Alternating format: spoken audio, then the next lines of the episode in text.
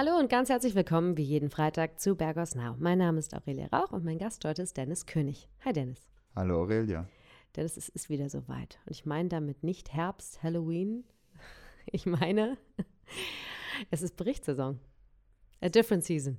So, so ist es, Berichtssaison. Eigentlich meine, meine, meine Lieblingszeit immer in jedem Quartal. Einfach deswegen, weil da endlich mal Fundamentaldaten von einzelnen Firmen im Vordergrund stehen. Also wir werden heute hoffentlich mal einen Podcast haben, in dem wir nicht über Zentralwagen, nicht über steigende Zinsen, nicht über Inflation sprechen werden, sondern tatsächlich über Unternehmen. Ja, das liegt an dir, ne? Je nachdem.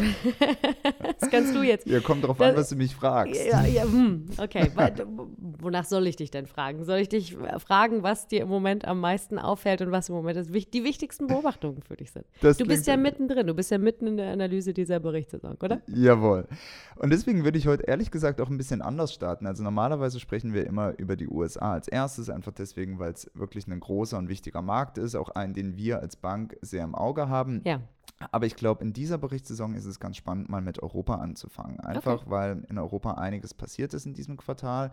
Ähm, wir haben ja jetzt schon einige Berichte gesehen. Wenn man mal so weit drauf schaut, dann ist es so, dass wir im Bereich Gewinnwachstum im Vergleich zum Vorher bei minus 7 Prozent liegen. Das klingt erstmal nicht gut. Ähm, es ist aber im Vergleich zu den Erwartungen ist es eigentlich ganz okay, weil ähm, vorher entsprechend die Erwartungen der Analysten bei minus 13 Prozent hm. standen. Das heißt, eigentlich ist es im Vergleich ganz gut, obwohl man vielleicht nicht so das Gefühl hat, weil es durchaus so ein paar prominente Misses gab bei den Erwartungen. Das ging auch entsprechend durch die Medien. Dementsprechend fühlt sich das nicht so gut an. Wenn man auf die Zahlen schaut, ist es aber eigentlich okay. Da muss man sich fragen, woher kommt es? Also, was die Zahlen in Europa ganz deutlich wieder dieses Quartal belastet hat, ist das, ist das Thema Energie. Das heißt, der Sektor, der hat extrem auf, auf den Gewinnen gelastet. Ähm, wenn wir jetzt Energie einfach mal rausrechnen würden aus dem Stock 600, dann wären wir bei einem Gewinnwachstum im Vergleich zum Vorjahr von plus 8 Prozent. Okay. Also statt minus 7 plus 8. Mhm. Ähm, auf der anderen Seite ähm, haben Finanzwerte extrem unterstützt. Das heißt, wenn wir die rausrechnen würden und Energie wieder rein, dann wären wir bei minus 19 statt minus 7. Das heißt, das sind so die Sektoren, von ja. denen es eigentlich okay, kommt. Verstehe. Wenn wir jetzt anschauen, wie es aussieht mit den positiven Überraschungen, da ist es so, dass ein bisschen mehr als die Hälfte von den Unternehmen, die waren besser als erwartet, was die Gewinne angeht. Das ist so mehr oder weniger im Bereich des, des historischen Durchschnitts. Und das ist eigentlich auch besser, als man so erwarten könnte, wenn man schaut, wie sich das so makroökonomisch im dritten Quartal in der Eurozone entwickelt hat.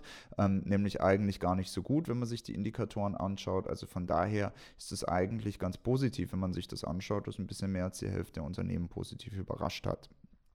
Aber ähm, man muss auch sagen, dass die aktuelle Erwartung der Analysten, und da reden wir jetzt wieder von diesen minus 13 Prozent über die gesamte Berichtssaison, wir sind ja noch nicht durch, ähm, von minus 13 Prozent im Vergleich zum Vorjahr ist natürlich schon eine extrem schlechte Entwicklungsrate für Unternehmensgewinne.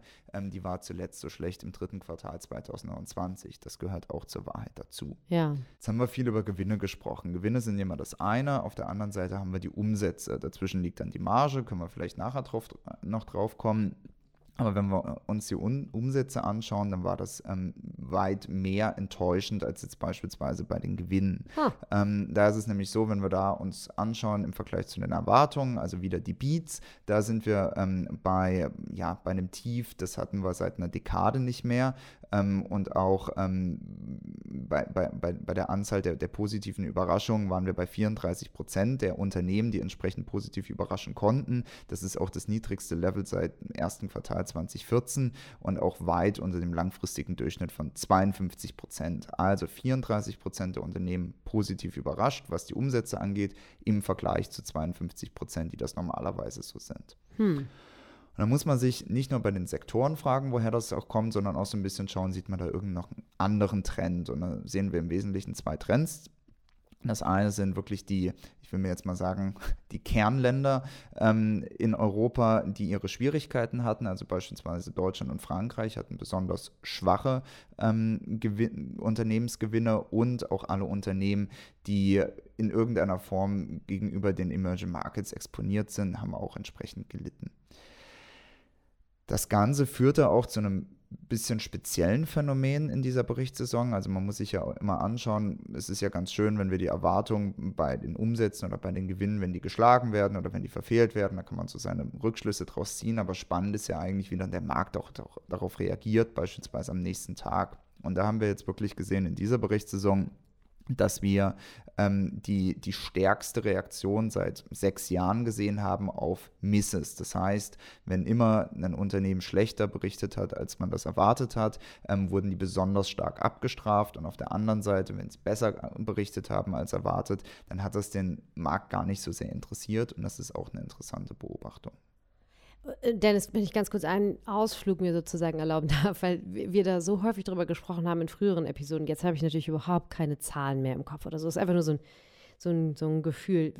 Luxury mhm. Goods. Wir haben auch irgendwann mal wirklich darüber einen Podcast gemacht. Ja. Und mm, auch mit Martina habe ich häufig über, über solche ja, Firmen, die in diese, diese, ja. dieses Segment fallen. Wie sieht es denn da aus? Ähnlich schwierig? Ja, äh, Luxus ist ein extrem spannendes Thema. Was wir jetzt gesehen haben, wir haben seit ungefähr Juni des Jahres, wenn wir uns die Aktienkurse anschauen, zeigen die nach unten. Das heißt, da wird schon irgendwas eingepreist, dass da irgendwas kommt. Und jetzt war eben so ein bisschen die Wochen der Wahrheit, wo wir gesehen haben, okay, die Unternehmen haben die Bücher geöffnet, wie sieht es denn eigentlich aus? Was wir gesehen haben, ist fortgesetzte Verlangsamung des Umsatzwachstums. Ähm, das war schlechter als erwartet. Ähm, das ist auch natürlich ein Risiko für noch weitere mm, Unternehmensgewinne, die noch publiziert werden. Es sind noch nicht alle Luxusunternehmen durch im Sektor. Das heißt, da ist das schon mal kein gutes Omen, was wir bisher gesehen haben. Und es ist natürlich auch für die Bewertung des gesamten Sektors, der immer natürlich etwas teurer war als der Rest des Marktes, ähm, ist das ein gewisses Risiko, wenn wir da weitere ähm, Enttäuschungen sehen. Jetzt ist natürlich die Frage, woran liegt es? Ähm, und da war bisher so ein bisschen die, die gängige Theorie, ähm, die natürlich auch Sinn macht. Ähm, wir haben einen extremen extremen Aufschwung quasi dieser, dieser Luxusunternehmen seit Anfang des Jahres gesehen, einfach deswegen, weil sich China geöffnet hat. Und dann war die Logik des Marktes, was auch komplett Sinn macht, ähm, naja, der chinesische Konsument, der wird jetzt wieder einkaufen, der wird wieder reisen und auf seinen Reisen entsprechend einkaufen. Das ist gut für die Luxusunternehmen. Dann haben wir jetzt gesehen, dass in China sich das nicht alles so entwickelt hat, wie man das vielleicht Anfang des Jahres gedacht hätte, mhm. ähm, es auch Probleme bekommt und dementsprechend ähm, wurden ab Juni dieses, diese Luxusaktien ein Stück weit abverkauft. Das Spannende war jetzt, ähm, wenn man sich tatsächlich die Umsätze der, der Luxusunternehmen anschaut für das dritte Quartal, sieht man, dass dieses chinesische Cluster, will ich jetzt mal sagen, einigermaßen robust war. Das war gar nicht so sehr das Thema. Es war mehr Europa und auch die USA, die entsprechend Probleme hatten, was ein Stück weit überraschend ist. Und wenn man dann reinschaut, was beispielsweise in Europa das Problem war, dann war das das Thema E-Commerce. Das heißt, ähm, für, für viele Unternehmen, die war, stark in diesem Bereich E-Commerce gewachsen sind und dort vor allem ähm, jüngere Kunden, die vielleicht ähm, die, die weniger großen Budgets zur Verfügung haben, dort gewinnen konnten für, für kleinere Sachen, die aber entsprechend hohe Margen haben, das ist ein Stück weit abgebrochen hier über die letzten Monate und das hat entsprechend die Umsätze belastet. Ähm, das ist aber grundsätzlich was, was ich mal ein Stück weit zyklisch sehen würde und nicht so sehr strukturell und dementsprechend war es ein interessantes Quartal und wir konnten wieder ein bisschen was darüber lernen, wie entsprechend sich die, die Umsätze verhalten und dass es vielleicht nicht nur der chinesische ähm, Kunde war, der entsprechend die Probleme bereitet. Dennis, das war jetzt äh, Europa mal mainly natürlich auch der, der, der, der, die Auswirkung vom chinesischen Markt auf die europäischen Unternehmen. Aber wenn wir jetzt äh, zu den USA übergehen, weil wir haben häufig damit angefangen in früheren Podcasts, wenn es um Earnings Season geht. Äh, ich nehme an, nach wie vor unverändert wichtiger Markt. Was gibt es da zu berichten? Ja, erstmal gute Neuigkeiten. Also, wir haben fortgesetzt wirklich starke positive Überraschungen gesehen bei den, bei den Gewinnen. Das war vor allem getrieben, ähm, das haben wir schon im letzten Quartal gesehen, durch ähm, Kosteneinsparungen bei den Megacaps. Ähm, also, das, das hat wirklich die Gewinne getrieben. Ähm, auch die Umsätze waren über den Erwartungen, aber mit einem Prozentvorsprung sehr überschaubar. Das heißt, ähm, die positiven Nachrichten kamen wirklich über die Gewinne und entsprechend über die Marge. Das waren die guten Neuigkeiten. Die kommen ja meistens gepaart mit mit schlechten, oder Dennis? das ist leider so. Also ich habe es ja schon angesprochen. Also das Umsatzwachstum war einigermaßen überschaubar, ähm, entsprechend auch gegenüber den Erwartungen. Wenn man es jetzt mal nach Inflation anschaut, also das reale Umsatzwachstum, dann ist das im Vergleich zum Vorjahr sogar negativ mit minus zweieinhalb Prozent. Dementsprechend sind auch die Unternehmen ein bisschen vorsichtiger geworden. Also was ganz spannend ist, dass man sich anschaut, wie ähm, guiden, also wie prognostizieren die Unternehmen selbst ihre Umsätze im Vergleich zu dem, was die Analysten erwarten. Und da ist es eben so, ähm, dass fünfmal mehr Unternehmen entsprechend ähm, unter den Analystenerwartungen guiden, ähm, als entsprechend über den Erwartungen guiden. Ähm, das heißt, die Unternehmen selbst sind im Vergleich zu den Analysten sehr, sehr vorsichtig geworden.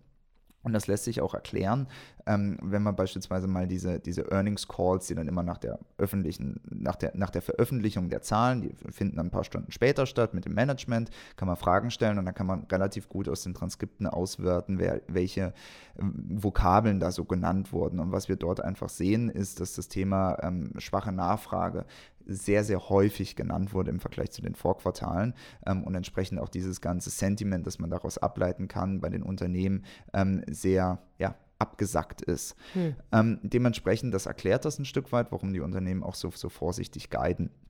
Was man auch noch sagen muss, ich habe ja gesagt, die Margen haben eine wichtige Rolle gespielt, ähm, dass die wurden ein Stück weit ähm, getrieben durch das Thema Cash Conversion. Das heißt, ähm, dass die Unternehmen einfach ähm, zum Teil auch Lagerbestände zu Geld gemacht haben. Das ist natürlich was, das ist gut für die Marge, aber das ist jetzt kein Indikator zukünftigen Wachstums und dementsprechend muss man da ein bisschen vorsichtig sein. Was auch schon seit einigen Quartalen immer wieder ein Thema in den USA ist, dass auf einmal Unternehmen wieder in ihre Sachanlagen investieren. Das heißt, das Thema CapEx steht wieder auf der Tagesordnung. Und das ist nach wie vor so, dass ähm, wir relativ deutliche Ankündigungen von Unternehmen sehen, die weiterhin investieren wollen, auch mehr als Analysten das erwarten. Hier muss man aber wirklich einen Sektor komplett rausnehmen und das ist das Thema Mega-Cap-Tech-Unternehmen, ähm, die entsprechend, ähm, ich hatte es eingangs schon gesagt, eher Kosten abschneiden und weniger investieren.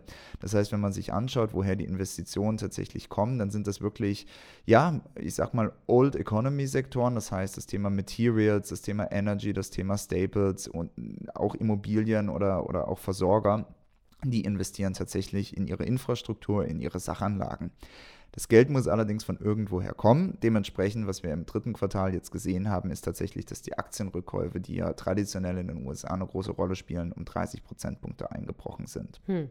Dennis, wir haben eigentlich, ich glaube, in der letzten Zeit kaum einen Podcast machen können, außer vielleicht Kunst, ähm, ohne die Magnificent Seven zu nennen die, die, die großen sieben Treiber, die ja eigentlich, ich würde sagen, aus dem Tech-Bereich kommen. Das darf ich, darf ich sagen, ja. ja.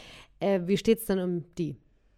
Ja, ähm, also erstmal soweit haben fünf von sieben ähm, ihre, ihre Berichte veröffentlicht. Ähm, Im Durchschnitt, und das passt eigentlich zu dem Bild, was ich eingangs gesagt habe, im Durchschnitt haben wir eine Überraschung auf der Umsatzseite von 1,4 Prozent gesehen. Das heißt, da relativ dünn. Auf der anderen Seite, auf der Gewinnseite, haben wir eine Überraschung von durchschnittlich 15 Prozent gesehen. Das heißt, auch da sehen wir wieder, der, der Treiber sind die Gewinne, sind die Margen. Das heißt, ähm, wir haben auch bei allen Unternehmen mit einer Ausnahme, haben wir positive Überraschungen gesehen. Dementsprechend würde ich sagen, war das eigentlich ein solides Quartal. Aber, und das ist jetzt wieder der interessante Teil, wenn man sich die Marktreaktion anschaut, ähm, das heißt, wie der Markt reagiert hat einen Tag nachdem die Berichte veröffentlicht wurden, dann war das doch ein sehr heterogenes Bild. Das heißt, obwohl fast alle positiv berichtet haben, hat der Markt sehr gemischt entsprechend auf die Zahlen reagiert, weil dort natürlich auch Überlegungen zum Ausblick eine Rolle spielen, zur Bewertung und so weiter. Ja. Aber grundsätzlich fundamental betrachtet war das eigentlich ein sehr solides Quartal, auch für die Magnificent Seven. Dennis, das klang wie ein Schlusswort. So ist es. Oh, das ist äh, eine gute Beobachtung. Solide Quartale, damit hören wir gerne auf. Also vielen Dank für deine Zeit heute. Vielen Dank, Aurelia. Und wir bedanken uns bei Ihnen ganz herzlich fürs Zuhören. Wir wünschen Ihnen ein schönes Wochenende und eine erfolgreiche Woche. Wir sind zurück wie immer nächsten Freitag mit Bergosnah. Bis dahin, adieu.